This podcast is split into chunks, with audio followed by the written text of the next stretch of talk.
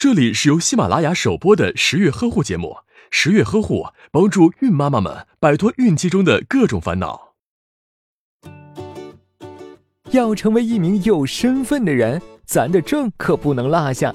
那么，如何才能给宝宝办理各种证件呢？下面就为大家盘点一些孕期办证攻略。不同的地区可能有所不同，要注意差别哦。在上海地区，男女双方均未生育。登记结婚后就可以生育第一个宝宝。生育第一个宝宝的育龄夫妻，应当去户口所在地的街道建立孕妇联系卡。此外，别忘了在办理孕妇联系卡时带上你们的身份证、结婚证、户口本哦。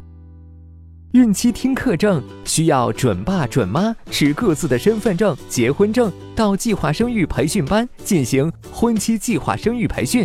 讲课结束后，领取写好姓名、盖完章的听课证。准生证非常重要，它是宝宝降临到这个世界的合法通行证。由于宝宝出生后的各种福利和它有密切关系，所以在刚刚怀上宝宝时就应着手去做哟。在北京，准妈妈还得去户口所在地的社会医院领取母子健康档案。并按要求提供相关信息，或在社区医院进行相关检查。准妈妈入院时需填写出生医学证明自填单，因为出生证明是宝宝的第一份人生档案，所以办理前先给宝宝想个好名字，免得到时候手忙脚乱。为宝宝上户口时必须携带准生证、医院签发的出生证明、户口本，然后去户口所属的派出所申报。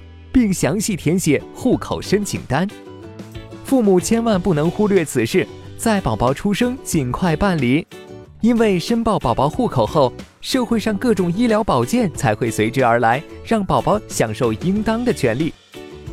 为了便于接种乙肝疫苗第二针和其他相应疫苗，爸妈应该在宝宝出生后一个月内带着产房乙肝疫苗第一针和借苗接种记录证明。去户口所在地办理儿童预防接种证，证书上面会注明规定范围内宝宝所需全部的预防接种，还有接种时的注意事项。为了能让宝宝顺利的成为一个有身份的人，让宝宝享受到各种社会福利，家长们一定不能粗心大意。所以，耐心办理证件的同时，请记得带好各种证明哦。打开微信，关注十月呵护。十月军医学专家团在线免费咨询，解答您在备孕、怀孕过程中遇到的问题，快扫描下方二维码吧。